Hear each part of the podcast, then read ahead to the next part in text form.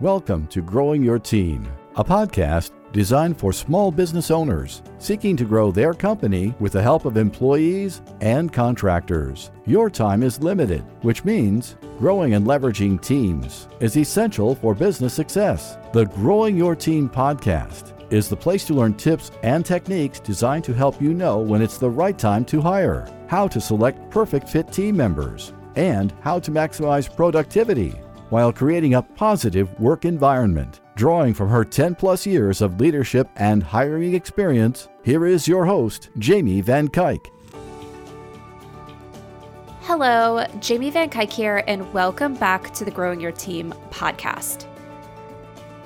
I know on some of the previous episodes, we've kind of talked about some ways about how the current hiring market is producing some challenges and some unique ways or some uh, outside the box ways or everything to overcome those challenges.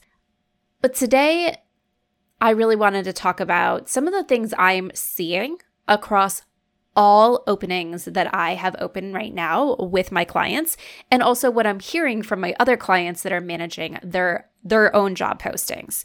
And these are things that you should be aware of that are just a little different than the norm.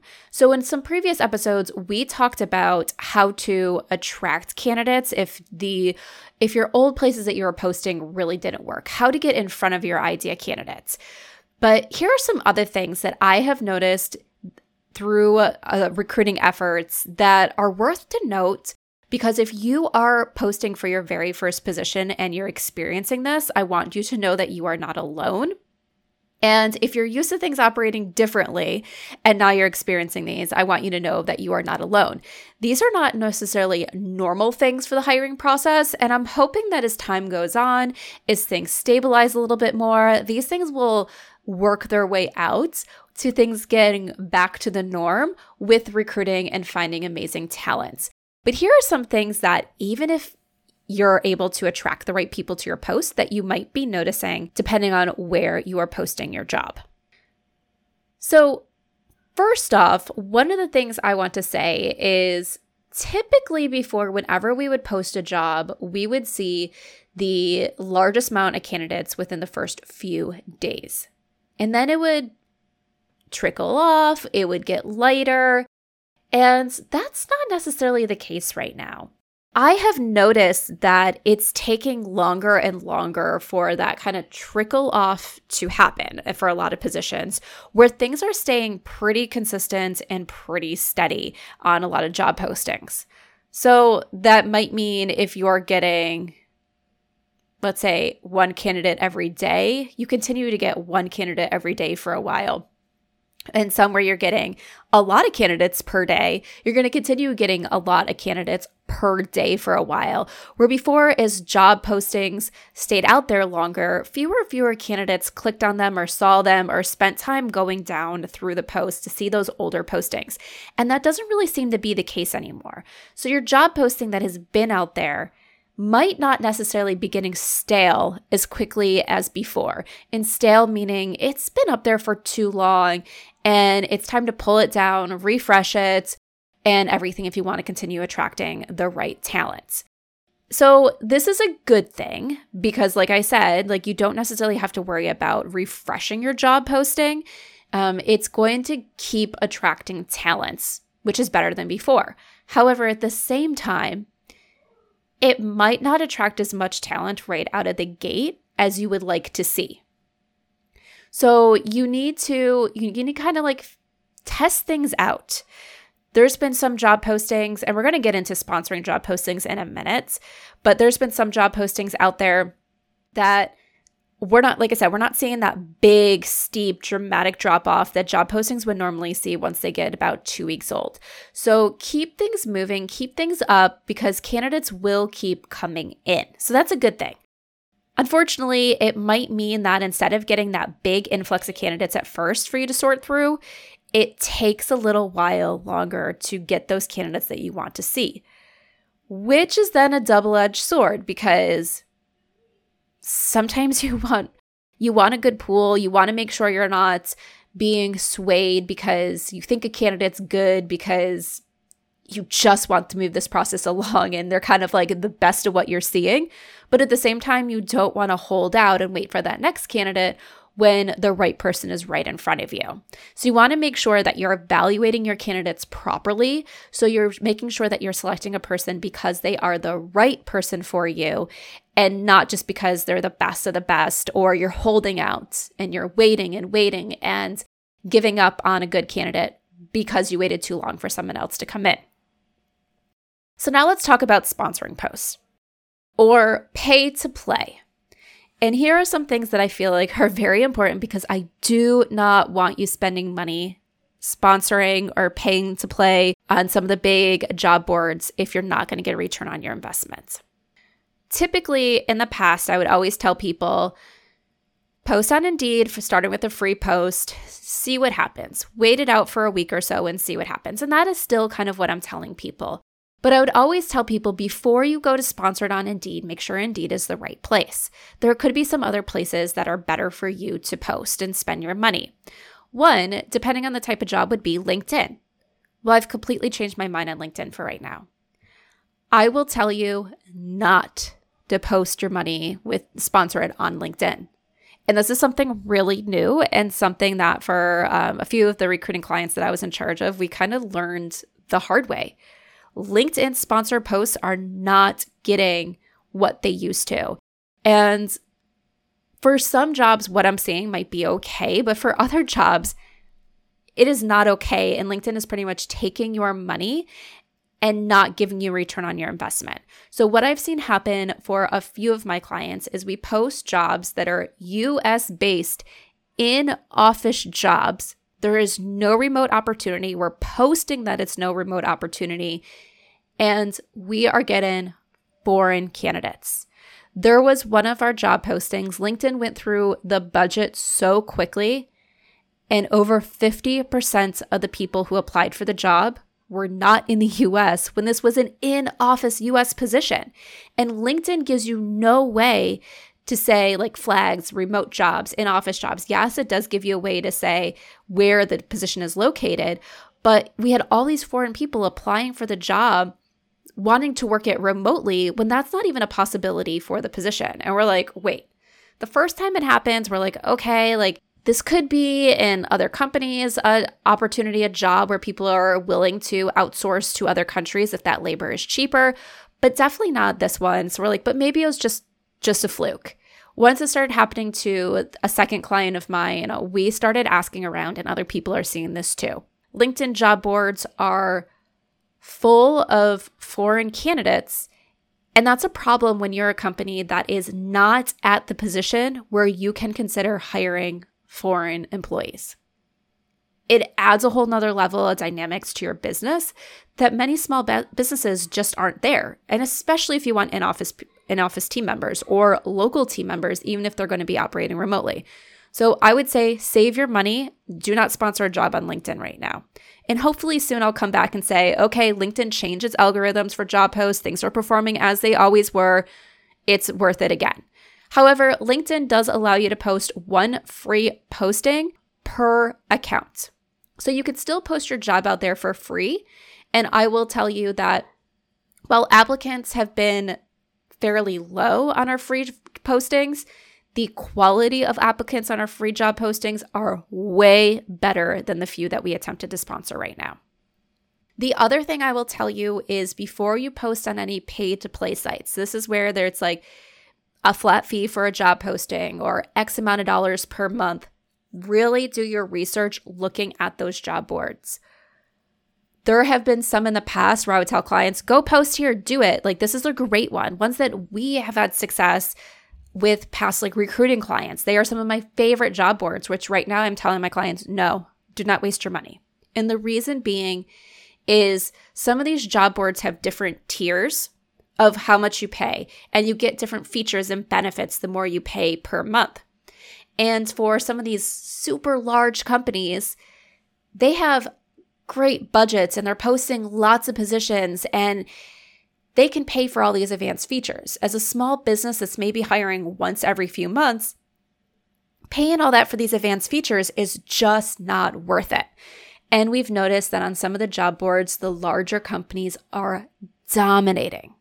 That no matter how you sort and search for the jobs, you have to scroll through two to three pages of jobs at large companies before you find anything from a smaller business. And what's happening there? Either candidates are going to look at those jobs for the large companies, apply for it, and never get to those pages three and four of the job postings to f- see your job posting, or they're going to say, I don't want to work for a large company. That appears that's all he- here because that's all they're seeing at first. And they're going to go to a different job board completely.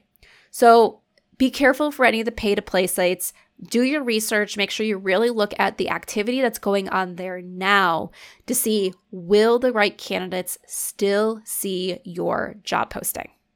Okay, so that's a few things about posting the job. Now let's talk about once you get candidates in. The first thing is scheduling interviews. A few months back, I would tell you that typically, if you were going to schedule an interview, candidates would be ready to schedule interviews the next day or the day after that. Nowadays, it seems that most candidates want to schedule their interview four to five days out. And I think there's a few things that are going on here. One, I know there's been some candidates that the reason they're scheduling it four to five days out is because they're already contemplating offers or thinking that they're going to get an offer from a company and they want to see if they're going to get that offer before they interview. The other thing is, I think people are really protecting their time right now. And even though they're looking for new opportunities, they're committed to their jobs. And some people are overworked in their jobs right now, which is part of the reason they're leaving because um, they're short staffed and stuff like that. So when they look at their calendar and they look at their obligations, the first time they can find an opening that fits an interview, even a remote interview, even for the people that are working from home to be able to dedicate that time for like a phone or a Zoom interview, it's a few days out. And why does this make a difference? Because it prolongs your process. If before you could get a whole bunch of interviews done in two to three business days. And now you need to wait a week, a week and a half to get those same number of interviews done because that's the earliest you can schedule with the candidates. It slows down your process. So it's just something that you need to keep in mind. But then there's this other thing about the candidates. So, as I mentioned, some candidates are pushing off that first interview because they're waiting to see about an offer, which means candidates are in control right now of the hiring market. They're getting job offers because there's multiple companies hiring for the small pool of, of talent, especially the really talented people, which means the good talent moves quickly, which means you don't have time to sit and wait for somebody or you don't have time to sit and make your decision thinking the person's going to be there.